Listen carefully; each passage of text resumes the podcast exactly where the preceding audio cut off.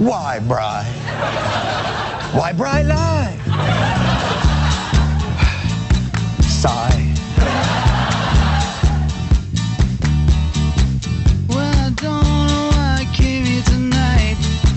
I got the feeling that something right.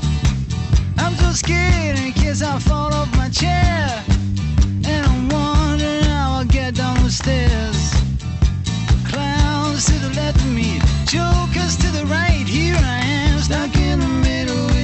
Oh, yeah. Yes, I'm stuck in the middle with you. Well, right here at the BradCast. Yes, you found it. It is the BradCast, as heard on KPFK 90.7 FM in Los Angeles, 91.7 FM KYAQ on the Oregon Central Coast, 106.7 FM KSOW, Cottage Grove, Oregon, 93 FM WLRI, Lancaster, Pennsylvania, 88.5 FM KAKU, the voice of Maui, and coast to coast and around the globe on kpfk.org, on the Stitcher app, the TuneIn app, on iTunes, on the Progressive Voices channel, Netroots Radio, Indie Media Weekly, FYI Nation, the awesome radioornot.com, Radio Free Brooklyn, GDPR Nashville, and Radio Sputnik five days a week. Yeah, now it's usually hosted by your friend and mine, Brad Friedman of BradBlog.com, but today you've got me, Nicole Sandler of RadioOrNot.com, where I host my own show live weekday mornings from 10 to noon Eastern and always available as a podcast on YouTube or countless other ways anytime. But now, today, we're gathered together at the BradCast to help recap 2015. We'll get to that and our first, uh, well, subject matter of the year end review. Uh, but first, we start with breaking news out of Cleveland, Ohio, where Cuyahoga County prosecutor Timothy McGinty just held a press conference to announce the outcome of the grand jury investigation into last year's deadly police shooting of 12 year old Tamir Rice. Today, a Cuyahoga County grand jury completed its thorough investigation of the fatal shooting of the 12 year old Tamir Rice on December 22, 2014, at the Cudell Recreation Center. Based on the evidence they heard and the law as it applies to police use of deadly force, the grand jury declined to bring criminal charges against Cleveland police officers Timothy Loehmann and Frank Garmback. That was also my recommendation and that of our office after reviewing the investigation and the law. A short time ago, we informed Tamir's mother of the grand jury's decision. It was a tough conversation. We again expressed the condolences of our office, the sheriff's detectives, and everyone else who has worked so diligently on this case, and our sincere wish that these events on that traumatic day at the Cudell Rec Center had unfolded differently. She was broken up, and it's very hard. We explained to her that this was a difficult decision also, but that to charge police, even a situation what was as undeniably tragic as the death of her son, the state must be able to show that the officers acted outside the constitutional boundaries set forth by the Supreme Court of these United States. Simply put, given this perfect storm of human error, mistakes, and miscommunications by all involved that day, the evidence did not indicate criminal conduct by police. Obviously, not the outcome uh, we wanted to hear. Something has got to give, and in a big, major way in this country. Yeah, um, I'll tell you, I, I've put together my list of the uh, the biggest stories of the year, the stories that, as we um, sit back in this last week, the week between Christmas and New Year's, we try to uh, categorize what happened this year. I do believe that the police shootings of mostly unarmed, mostly black, mostly young men um, is one of those stories, one that uh, is more than a news story. It is a way of life that just shouldn't be, that we will look into um, uh, certainly one day this week. Before we move on to today's look back at media in 2015, I've got some more news for you as we kick off yet another week. And here we go again. Chi-Raq may not have been a great movie, but the name certainly fits, complete with the most inept being the ones charged with protecting everyone else. Yes, once again, all eyes are in Chicago, where the relatives of two black people who were fatally shot by Chicago police officers demanded answers from Mayor Rahm Emanuel on Sunday amid escalating tension over allegations of racial bias in policing. Quintonio LeGrier, a 19 year old college student who was visiting his father, and 55 year old Betty Jones, a mother of five, were killed by police Saturday. Police were responding to a call after LeGrier allegedly threatened his father with a baseball bat. Jones, who lived in the first floor apartment, was shot through the door, according to her cousin, Evelyn Glover. Uh, Janet Cooksey, LeGrier's mother, joined family members at a press conference on Sunday demanding to know why police used lethal force. The police department is under federal investigation over officers' use of deadly force and protests still happening regularly in Chicago demanding the resignation of Mayor Rahm Emanuel. Stand by. Now, we may have a, a, number of mostly Republicans still denying climate change, although after uh, this holiday weekend, I don't know how they can. Now, scores are dead in these freak holiday storms. Tornadoes, flooding, and heavy snow killed at least 43 people across the Midwest. Over 1,275 flights were canceled, and thousands more were delayed by the severe weather over the holiday weekend. And just this morning, a friend of mine posted a screenshot of the weather screen on his phone showing it at 36 degrees in Los Angeles this very morning something's wrong there. And um, finally, sad news. Uh, as we get into the final days of 2015. Meadowlark Lemon, the most famous face and clown prince of the Harlem Globetrotters, died Sunday at age 83 in Scottsdale, Arizona. The North Carolina native, known for his comedic timing, on court pranks, and virtuoso basketball skills, played with the Globetrotters for 22 years. All right, with that, we're going to take a quick break and come back on the other side to begin our rear view look back at the year almost ended. we'll we'll start our 2015 retrospective with a look at the media. Stick around. I'm Nicole Sandler of RadioOrNot.com in for Brad Friedman on the BradCast.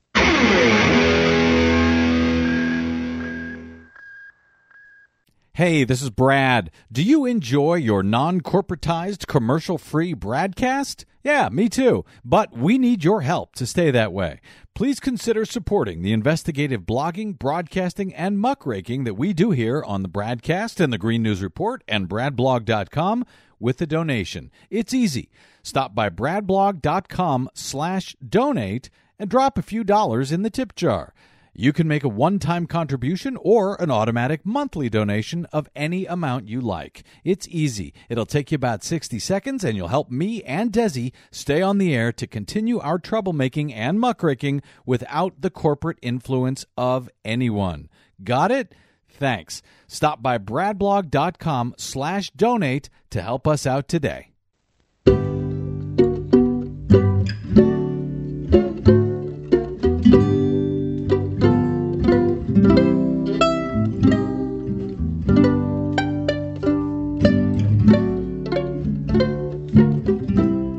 That time of year again.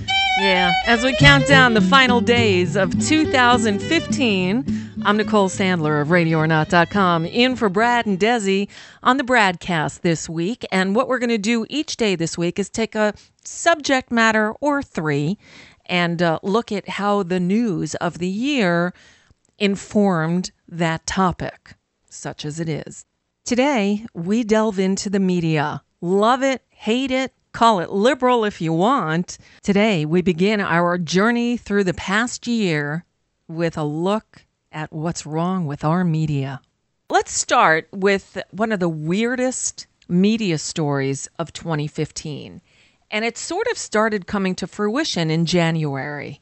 The story actually started with a terrible moment a dozen years back during the invasion of Iraq. Yeah. When the helicopter we were traveling in was forced down after being hit by an RPG. Whoa! Our traveling NBC News team was rescued, surrounded, and kept alive by an armored mechanized platoon from the U.S. Army 3rd Infantry. We were the northernmost Americans in Iraq. We were going to drop some bridge portions across the Euphrates so the 3rd Infantry could cross on them. Uh, two of our four helicopters were hit by ground fire, including the one I was in. No kidding. Uh, RPG and, and AK 47. What what altitude were you hit at? We were only at 100 feet doing 100 forward knots because we had these massive pieces of Wow. bridge beneath us on slings. what happens the minute everybody realizes you've been hit? Uh, we figure out how to land safely, and we did. They did. Really? Okay. So now, uh, yeah, Brian Williams injecting himself into the news story. So that was the 30th of January, 2015. Less than a week later, it was February 5th, and this happened. On this broadcast last week, in an effort to honor and thank a veteran who protected me and so many others after a ground fire incident in the desert during the Iraq War invasion, I made a mistake in recalling the events mistake. of 12 years ago. It did not take long to hear from some brave men and women in the air crews who were also in that desert. I want to apologize. I said I was traveling in an aircraft that was hit by RPG fire. I was instead in a following aircraft. Uh-oh. We all landed after the ground fire incident and spent two harrowing nights in a sandstorm in the Iraq desert. Uh-oh. This was a bungled attempt by me to thank one special veteran and, by extension, our brave military men and women, veterans everywhere, those who have served while I did not. I hope they know they have my greatest respect and also now my apology. Uh, his apologies. Sorry, I clipped the end there. That is so unique. now, let me just tell you, we in our house tend to watch the NBC Nightly News. It's our last sort of bow to tradition, as it were. Um, and we saw when that happened, and David and I both looked at each other like, that's weird. That's creepy. And even one of Brian Williams' biggest allies, his old buddy Jon Stewart, um, had lots of questions. Bry. Why? Why, Bry? Why, Bry lie? No. Sigh. Were you Bry high? Because if they keep finding Bry bye. Well, it was Bry by. Brian Williams was then suspended. Now, I gotta say, everyone was saying, ah, this will blow over, they'll be back in the anchor chair. And I kept saying, Brian Williams will never sit in that anchor chair again. One more time, I was right. Now, Brian Williams did get back on the air in 2050. So early uh, February, he suspended indefinitely. They said, well, or actually, I think they said it'll be a six month suspension. But I had said, along with others, that there's no way he's coming back. Well, he didn't come back to the NBC anchor chair. Got to hand it to NBC News, who gave it to Lester Holt, who was the fill in, the weekend nightly news anchor. At some point before the six month suspension was up, they gave the nod to Lester Holt, making him the first African American anchor of a nightly news network program. Yeah, small victories, right? But cool. So there's Lester, he of the giant forehead. I mean, Lester Holt has the biggest forehead on television. But that that aside, it was September 22nd that this happened. And good day. I'm Brian Williams at MSNBC headquarters here in New York. In a short time, Pope Francis will arrive in this country for the first time. Yeah. The head of the Catholic Church of over a billion members, Holy Father to nearly 70 million Catholics here in the United States. He will first travel to Washington before moving on to New York and Philadelphia, all of it coming off a successful four day trip to Cuba. And as part of our live special coverage, we will bring you his arrival just outside Washington as he is greeted by the President and First Lady. It's all taking place where we used to call it Andrews Air Force Base, these days known as Joint Base Andrews. It is. Okay, so anyway, there that was Brian Williams' return to the airway well, the cable. Anyway, not the airwaves. He's not on NBC News anymore. Brian Williams now has the duty of bringing us breaking news on MSNBC. Yeah. Um, well, John Oliver, who is, I think, one of media's greatest treasures, who only rose in his greatness in 2015, he explained uh, what happened, uh, Brian Williams' um, return, uh, thusly. This was a truly historic trip for the Pope, not least because he was directly responsible for a miracle. Just watch how his arrival was reported on MSNBC. And good day, I'm Brian Yeah, we Williams at played that. MSNBC headquarters here in New York. Holy sh! He brought Brian Williams back from the dead! oh my, it's a miracle! Uh-huh. You know what? I will say, hearing Brian Williams report something now is like reading about it in the New Testament. I, I believe a man named Pope Francis exists, uh-huh. but a lot of the details were probably embellished. Touche. For, for a man who has been off the air for so long, he spent a long time obsessing over one particular detail. The magic of that, that face and that smile and his touch, his sense of touch, the power of his touch, the yearning to touch him, this very tactile Pope, tactile Pope. Her lips said, I love you when she met the Pope. So tactile. I think. I think Brian Williams wants to pet the Pope. Oh no. Well, so there was Brian Williams' triumphant, uh, sort of return to the well to our TV screens in 2015, relegated to MSNBC. Oh, MSNBC is a story unto itself in uh, 2015. MSNBC, the sort of the the cable channel that couldn't quite if you know what I mean. And so, um, uh, uh, with all their tweaks over the years, uh, they brought in a new head honcho by the name of Andy Lack. Well, Andy Lack decided, all right, we're going to change direction. No longer will we lean left. Not that they ever did; they leaned forward. But uh, they're not going to lean left any anymore. At least um, during the daytime hours, they're going to be a straight, objective breaking news channel which if that's what they did, that would have been great. But that's not what they did. They instead they decided to be Fox Light. And in fact, if I can find um, oh yeah, here it is. Uh, you know, the morning joke crew, they nailed it. Here's a morning jerk thanking their new boss, Andy Lack, for the hard right turn. How'd you do? What were some of the worst? Um, he works for MSNBC. Oh. He's always the worst. Not anymore though, because No. things have changed. Thank Things you, Andy. changed. Thank you, Andy. Thank you, Andy. Thank you, Andy. Yeah. So uh, n- now what? MSNBC. Oh, excuse me, MSRNC. Oh no, never mind. MST Rump has succeeded in doing is driving away whatever little audience still remained. Yeah. Okay, so let's go back to late night again. I digress, as I tend to do.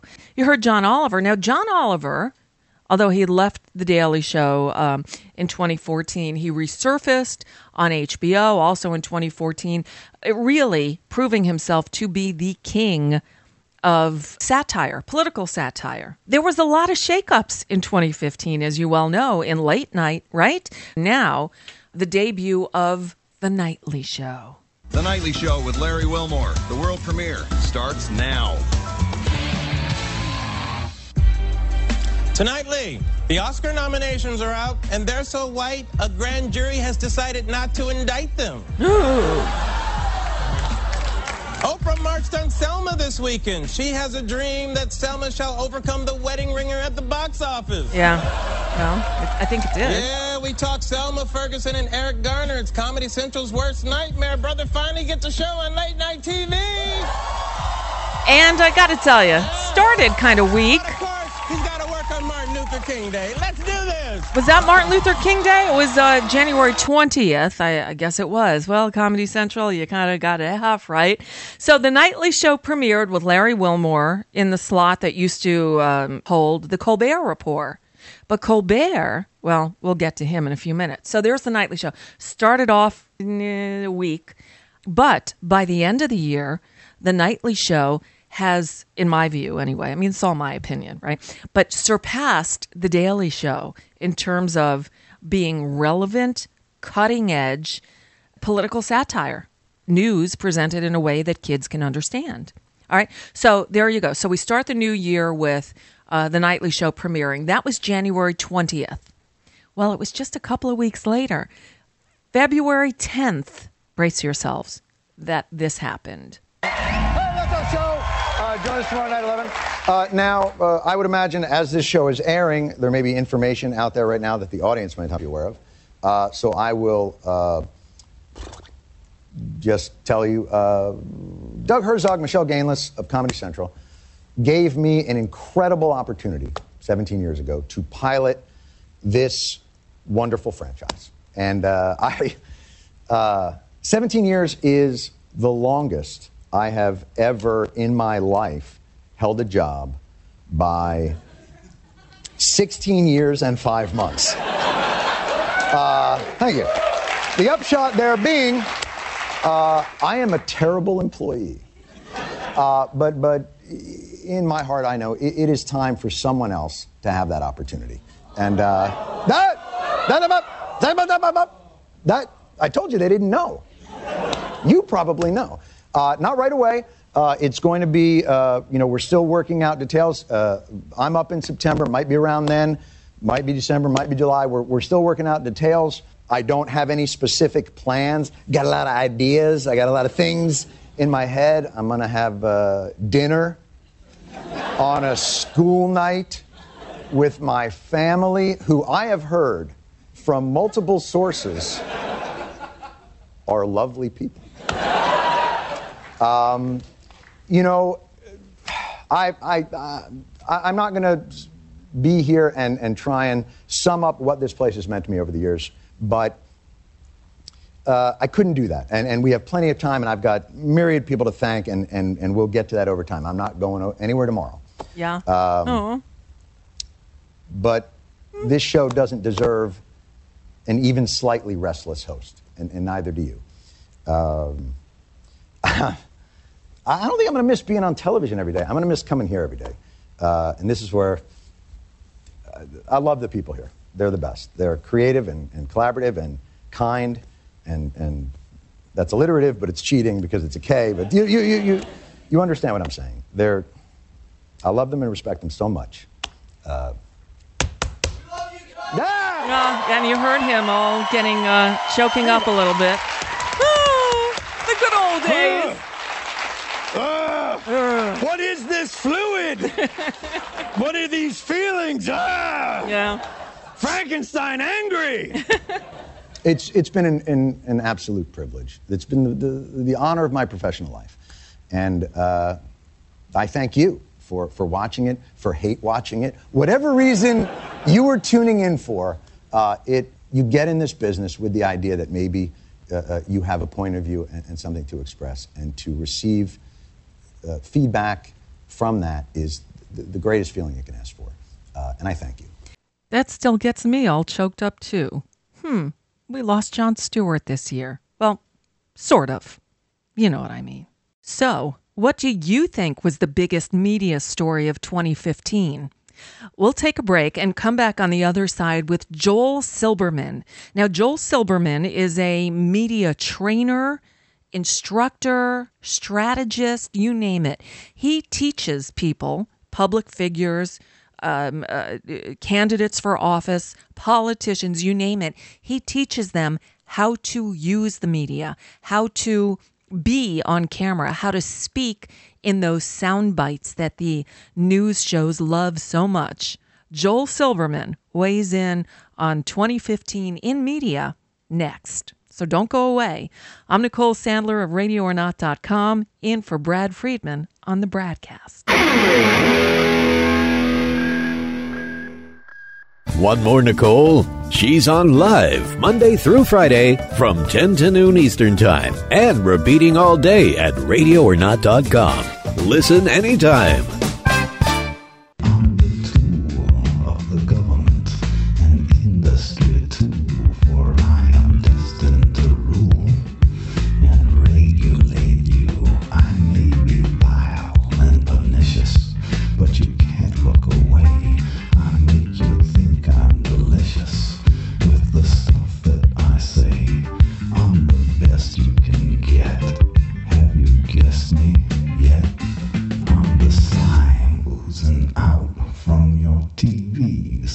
Ah, I couldn't think of any other song to lead into a segment on the media fails of 2015 other than Frank Zappa's I'm the Slime, oozing out of your TV set.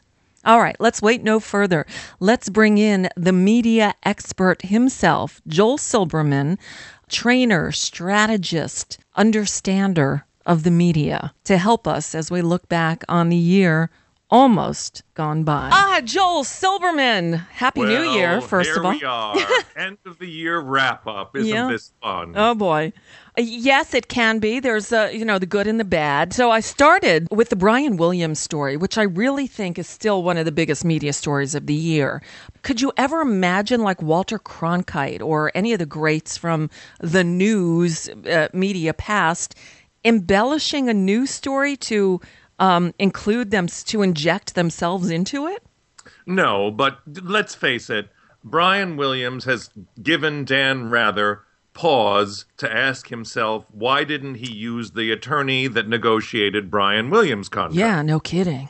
because clearly uh, the Brian Williams contract was going to have to be paid off, and uh, NBC, Comcast, uh, NBC Universal, uh, NBC, name a company that's Yeah. bought them, uh, Mitsubishi, uh, whatever. GE, right. Corporate Media Inc. was not about to let someone just get paid for not working, so they decided we can work off this contract. After all, we paid for that makeover, that makeup, those suits, Yeah. that smile, that probably the dental work.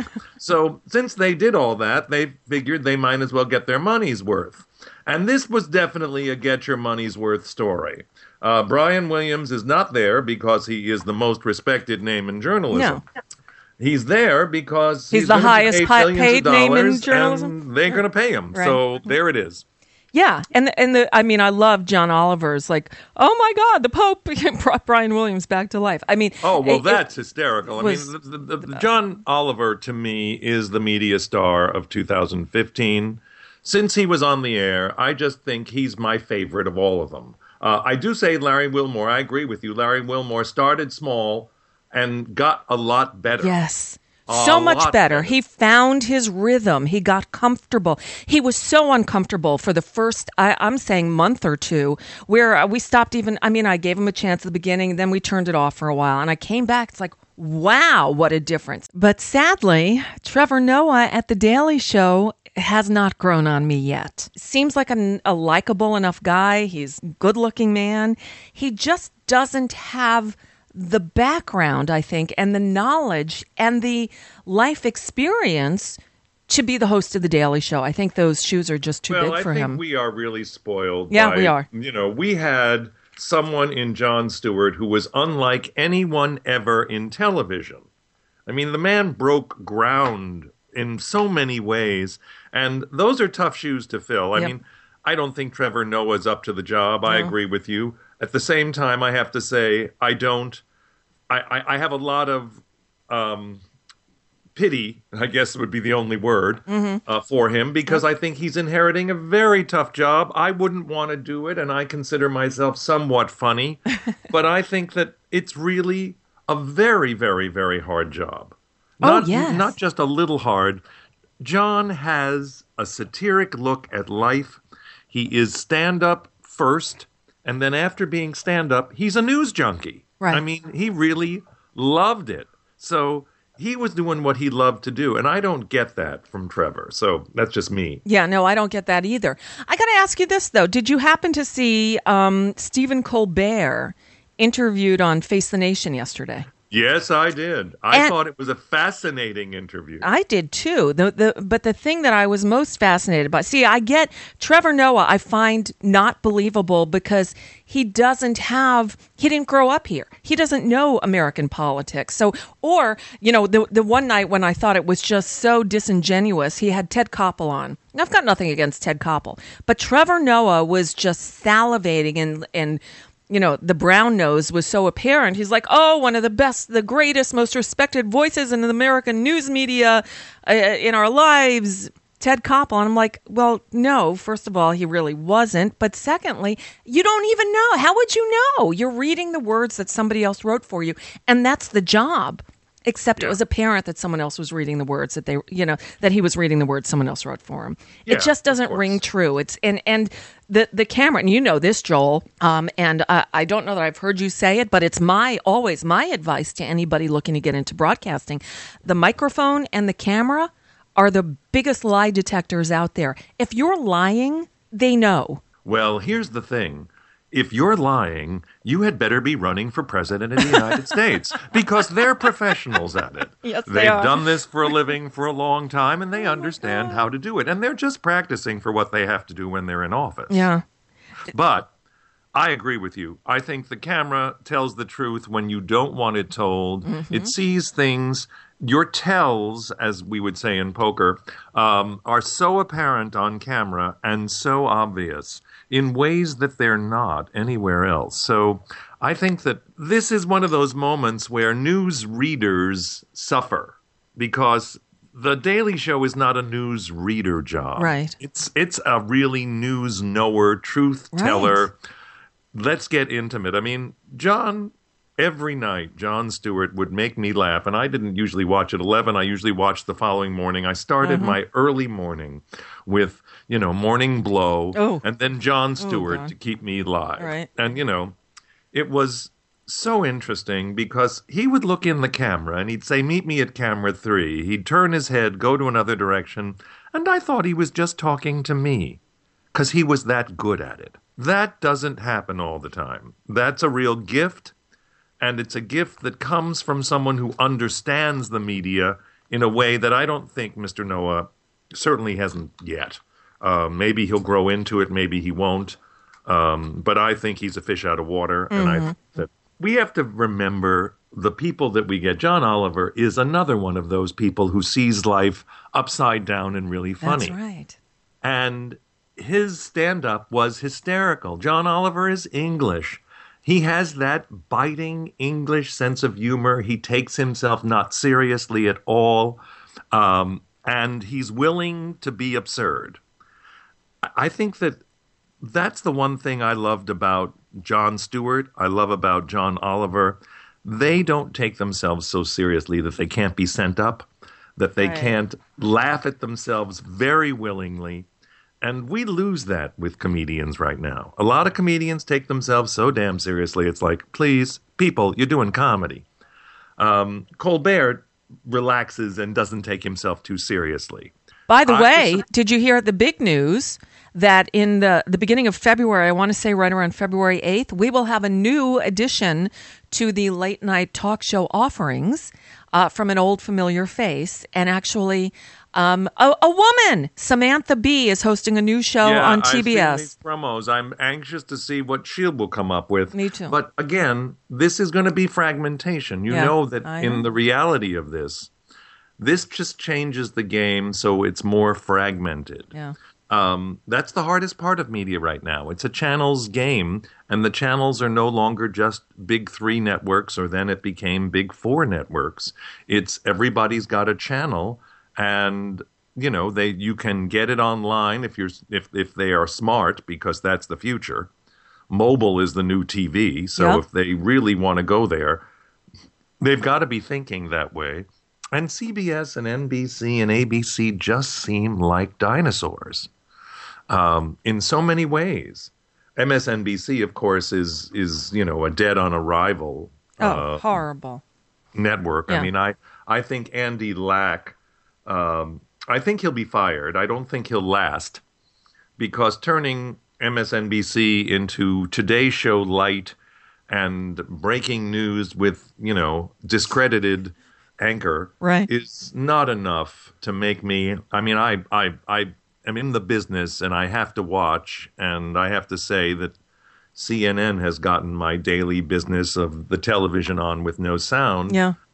Because at least I know that internationally they have bureaus and they'll cover it. Um, if I see the same MSNBC newscasters doing NBC because they've closed so many bureaus and they don't have the stringer ability. I mean, CNN locked up all the independent stringers, so at least they give you the semblance of an Right. international news team. Right. But it's really interesting to me because I think this is we're in the transition. I mean, I feel like we're right at if there was the moment to live through the industrial revolution or the moment that we all lived through because we lived through the digital revolution when things went from analog to digital and mm-hmm. we never thought it could get better than a compact disc and our color TV only to find mm-hmm. out that you know there is this thing called a 4K monitor and it's bigger and brighter and more wonderful, and you don't even need a cable box to make it work. That's right. This is the new digital revolution, and um, it'll be an interesting, I think, 10 years. I think this is going to be 10 years of transition out of networks. I think they're dying. Uh, I know why MSNBC made the move with Andy it did Yeah. as they like to say, as the Aaron Sorkin quote went from the newsroom, when Jane Fonda, as chairman of the parent entertainment company, said to the head of the news department, You don't understand, I have business before this Congress. Mm-hmm. This is telecommunications business, and they're trying to buy their way into owning um, the transmission of information and data. Oh my God. Hey, Joel, you know what? I need to interrupt you here to tell you of a story that actually I informed our mutual friend Dave Johnson about, hoping that he's going to look a little uh, more closely into it and uh, write a piece about it for um, uh, ourfuture.org. A story I found on the radio industry website called All Access um, the other day. I'm just going to read to you a little bit. Uh, the National Association of Broadcasters has filed a legal brief with the Federal Communications Commission to support its goal of, quote, simplifying the broadcast foreign ownership approval process for local radio and television stations. Wow. Yeah. So Wow. the NAB is filing a has filed a legal brief with the FCC in support of its goal of simplifying the broadcast foreign ownership approval process. Again, I want for local radio and TV stations.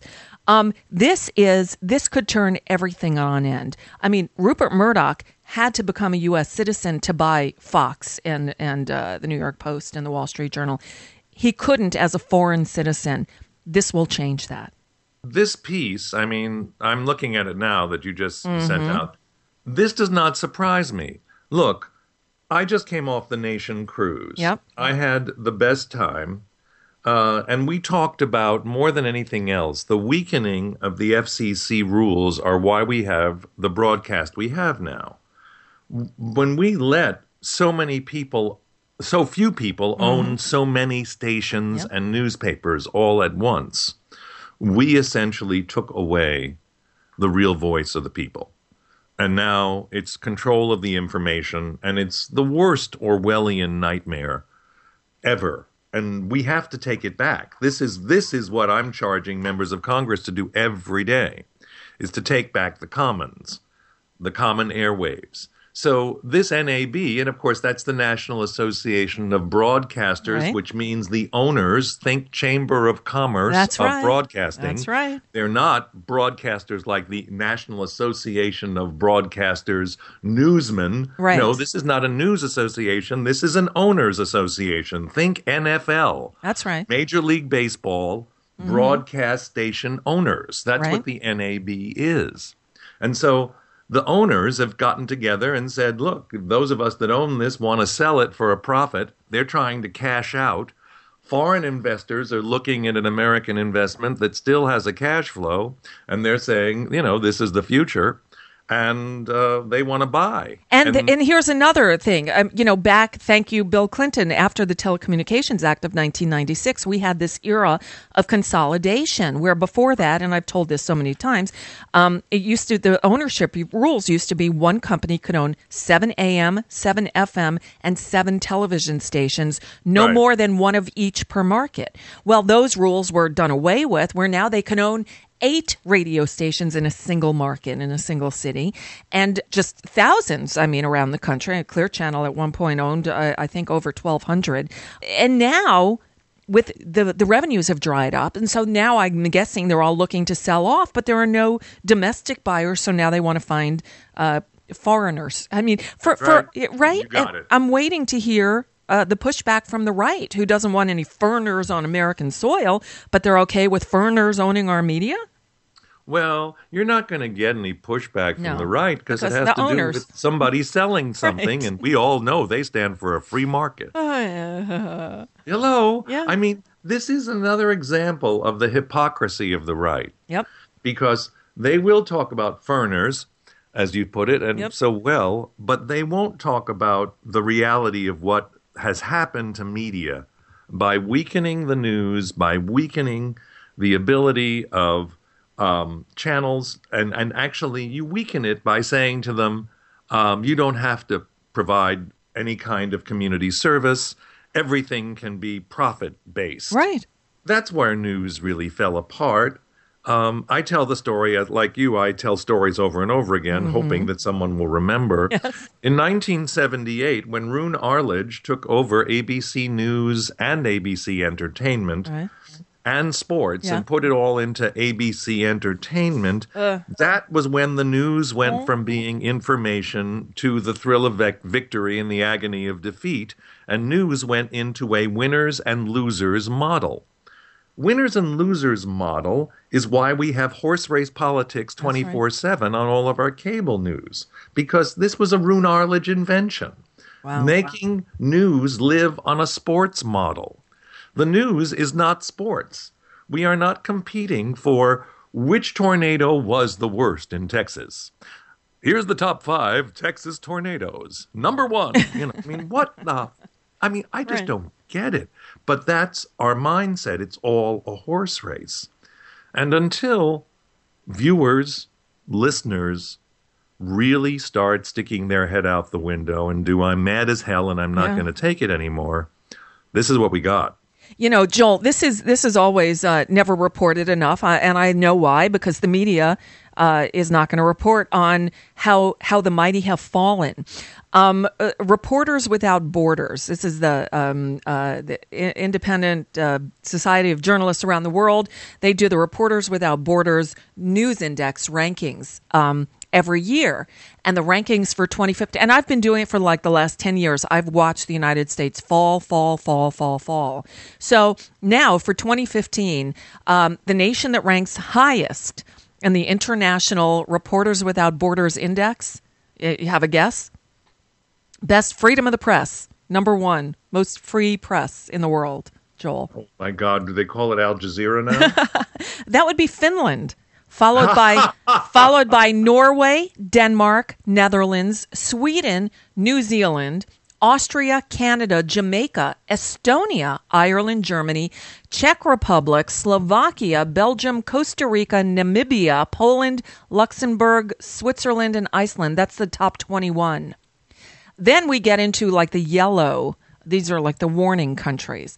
Number 22 is Ghana, followed by Uruguay, Cyprus, Australia, Portugal, Liechtenstein, Latvia, Suriname, or Suriname, I'm not sure how you pronounce it, uh, Belize, Lithuania, Andorra, Spain comes in at 33, the UK at 34, Slovenia, 35, Cape Verde 36, Eastern Caribbean 37, followed by France, South Africa, Samoa, Trinidad and Tobago at 41, Botswana 42, Chile 43, Tonga 44.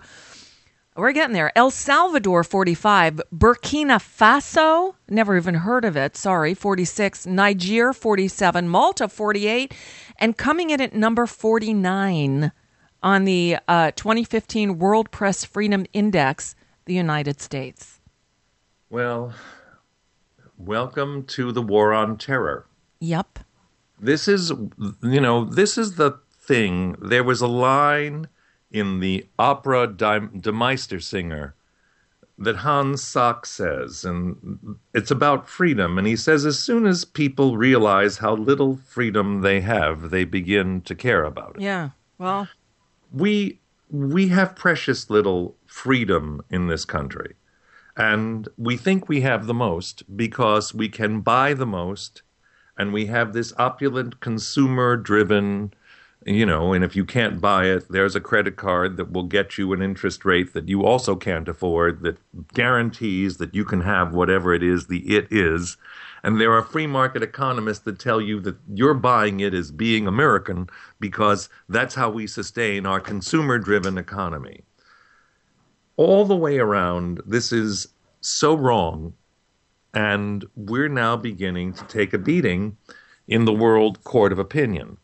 The bad news is the United States doesn't give a and that's the hardest thing. Yep. That's the thing that upsets me the most is that you and I are horrified by this because you and I remember a time when there was journalistic integrity, when radio began, when television began, when BBC and RCA were important letters, uh, meaning they stood for something, when CBS was a Tiffany broadcasting Yeah. channel. Right. These days are long gone. I'm grateful that I got to see them and live them. And I don't know what people now will, you know, this is, I, I keep looking at this. Did you see the thing where the most admired people in the world are Barack Obama and Hillary Clinton? And uh, according to Gallup, the second most admired are the Pope and Donald Trump? Oh, God. That was in the paper this morning, and I read this and I went, Are you f- kidding me? Right. Donald Trump is the second most admired person in the world. This is triumph over, you know, style over substance beyond belief. And this is just name exposure, name exposure, name exposure. You say the name enough times. Well, that's it. And here's the thing the media, this election cycle, I think more than previous ones, is going berserk over these national polls. And it's all because Fox made the rule because they had the first debate and they had the rule we're going to use the national polls to determine, you know, starting position. Who gets to be in the big kids debate, who, who needs to sit at the kids table uh, debate. And ever since then that's to that's like the gold standard. Oh we're relying on national polls. Well national polls don't mean anything. They're a popularity contest. It's a contest of name recognition. And really i mean everything can change. I keep going back to the you know who was in the lead at this point in 2004 2008 2012 to show everyone look hillary clinton was inevitable in 2008 too. And you know she was the you know, the heir apparent, as it were. She was the nominee. She was the presumptive nominee until she wasn't. And, and and it still blows my mind. The media. There was I I, I got to tell you one of the best interviews I've seen in the in the last week or so was uh, Bernie Sanders with Chris Cuomo. Did you see this? Yep. When Bernie Sanders called, I'm going to play this segment. It, it just runs a little over a minute. And uh, again, all Chris Cuomo wanted to talk about was Donald Trump. This is all they want to talk about. Doesn't matter who's being interviewed. The subject matter is Trump. And Bernie, uh, much to his credit, had enough. using Donald Trump as a point of contrast, his popularity at this point is inarguable. How he is becoming popular has become a source of a lot of argument and criticism. The most recent volley, what he said about Hillary Clinton's uh, break during the debate, what he said about uh, how he characterized her loss to Barack Obama. You know, you're a guy who grew up in, in Brooklyn. You probably uh, know the word that he used, maybe never heard it used as a verb before. But why is it working so well for him? Well, Chris, you're going to have to ask the media precisely why. I mean, Trump is a smart guy. He's a media guy. He ran, you know, he did a TV show. I'll give you one example, all right? A recent study showed that on ABC, evening news, Trump, over a period of time, got 81 minutes of time. Bernie Sanders got 20 seconds. Amazing. Now, you tell me why. And I think it has to do with the fact that that Trump is very smart. He knows that media is not so interested in the serious issues facing this country. They love, you know, bombastic remarks. They love silly remarks. If he says that somebody is sweating, my, my God, that is a major story. And all that silly business, the personal attacks, that kind of works. So I think this is more of an indictment of the media, actually, than it is of Trump. Good for him. I, I agree. It's the me- This is a media creation, and Trump is milking it for everything it's worth. And who can blame him? Well, you know, this is one of those moments where I keep reminding everybody not only does Bernie get no time on network news, I mean, Mhm. I cited that 81 20 second um, quote. I, once, I, once I saw it, I've been using it everywhere. Right. And I've been saying that over and over again um, because it's an important thing to notice. But look, Donald Trump was on The Apprentice for how many years? Too many. 13. Wow. I Okay. believe it was 13 seasons. I have to look it up, but I think I'm remembering correctly. His average rating was 13 million people per night. So if someone's in your home and playing to 13 million people per week during the season, just do some quick numbers, okay? That means that 13 times 13 or 169 million people see him in any 13 week period of time. The average politician does meet the press twice a year to an audience of 1.2 million. Right. That's 169 million to 1.2 million. You there's no comparison. No comparison. There is no way, you know, this is one of those moments where, you know, we won't run Justin Bieber because thank God he's not old enough to be And he's president, Canadian. You know, or Lady Gaga Right. because she's not old enough to be president.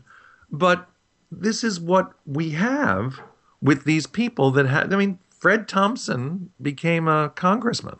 Yeah. Yeah. And- And, Ronald Reagan became president. And Look, Ronald Reagan became president in a time when Death Valley days, and he was a lot friendlier than Trump, and truly could not be nominated by today's Republican No. Party. Right. I mean, Ronald Reagan, a man who stood for um, many of the things that Democrats pride themselves on today in the center right Democratic Party, as opposed to our party, the Elizabeth Warren wing, the Bernie Sanders wing, the real Democratic Party. Right. Um, but this is, we're dealing in this media celebrity. And the one thing, Bernie's right to indict the media. What we have to finish the indictment. Don't ask the media, call the media the money whores they are. Call the media the money grubbing. It, uh, use that name as many times as possible in an hour because that name alone moves the dials and ticks up the points for ratings. And this is all about the damn ratings and trying to cash in on the election. You're right. When we talk about money in politics, it's the media who's going to get the lion's share of that money. And, you know, it's going to be $2 billion pumped into a few companies, and those people have business before Washington. Who do you think doesn't want to see accountability and election reform from the cash point of view? The media companies. Right. And it's time it's time to start calling it out for what it is. This is the thing that I when you asked me what's the biggest media story of Mhm. 2015, my headline is The Death of Facts. That it's works. the complete and total death of facts. Because now what we have is how large an amplifier can you get to say a lie, and once it's in the air, double down on it. That's the Trump, Fiorina, Mhm. every Republican candidate, some Democrats as well. I hate to say it, Yeah. but true. But the truth is that no one cares anymore. And when the facts are corrected in some written media, the percentage of people that see the corrections nobody. is minuscule right. compared to the number of people who heard the misinformation. This part of it is where the media is terribly, terribly dangerous and where we have failed. The reason we cared about accuracy in news, the reason we cared about all of those things is because people that started broadcasting understood its power. They understood they were holding a weapon in their hands when they owned a broadcast channel, that they could put out in a moment faulty information. People don't remember the radio program, The Invasion from Mars, that panicked the whole country. Uh, was a dramatic program. Uh, the War of the And- Worlds, right? Right, War of the Right. Worlds. And people thought it was the truth. Real, right? No one tells that story anymore, but that is an example of kind of why you don't shout fire in a theater. Right. Because that's what the media is doing right now. The media can shout fire and no one everybody believes it and runs. So now the media shouts the word for fire this year is terror. Yeah. And the media shouts terror and everybody's willing to trade in every civil right they've ever had to feel secure. And in truth, there are more Christian extremists killing more people than terrorists ever have in America. Yes. And right. they do it with one the one thing that they all have in common, which is they had a gun. Yeah. But the media has distorted this and made people afraid, frankly, of the wrong thing. But they've used it so that they could command their attention. And when I look at what I've seen in my lifetime, the Bush 1 administration, when they did their famous shock and awe, was a TV event. It was scheduled for prime time. It was made so that we could live watch this fireworks display that rivaled right. Macy's. Oh, I remember that. Yep. And and I was I remember so well standing in a lobby of an LA hotel because I was in LA at the time casting one of the big galas I was producing in the 80s. And I was in this hotel lobby and everybody was watching this big television mm-hmm. cheering Right. You Oh, know, God. going USA, USA. And I remember standing, staring at the screen, crying Uh, because we were glorifying a bombing yeah. rather than understanding the horrors of war. That is the great Joel Silberman. Find him on the Twitters at Joel Silberman with a B, not a V, and at democracypartners.com. He's also on my program, The Nicole Sandler Show, every Monday morning from uh, 10:30 to 11ish Eastern at radioornot.com. If you want to hear the whole conversation, just come on over to radioornot.com. It's there for the taking. That's going to do it for this first show of our week-long look back at 2015. Today, of course, the media. We'll do it again tomorrow as I, I continue our look back at the year almost gone by. Once again, I'm Nicole Sandler. Find me on the Twitters at Nicole Sandler, always at radioornot.com, and here this week, filling in on the BradCast. Till tomorrow, good luck, world.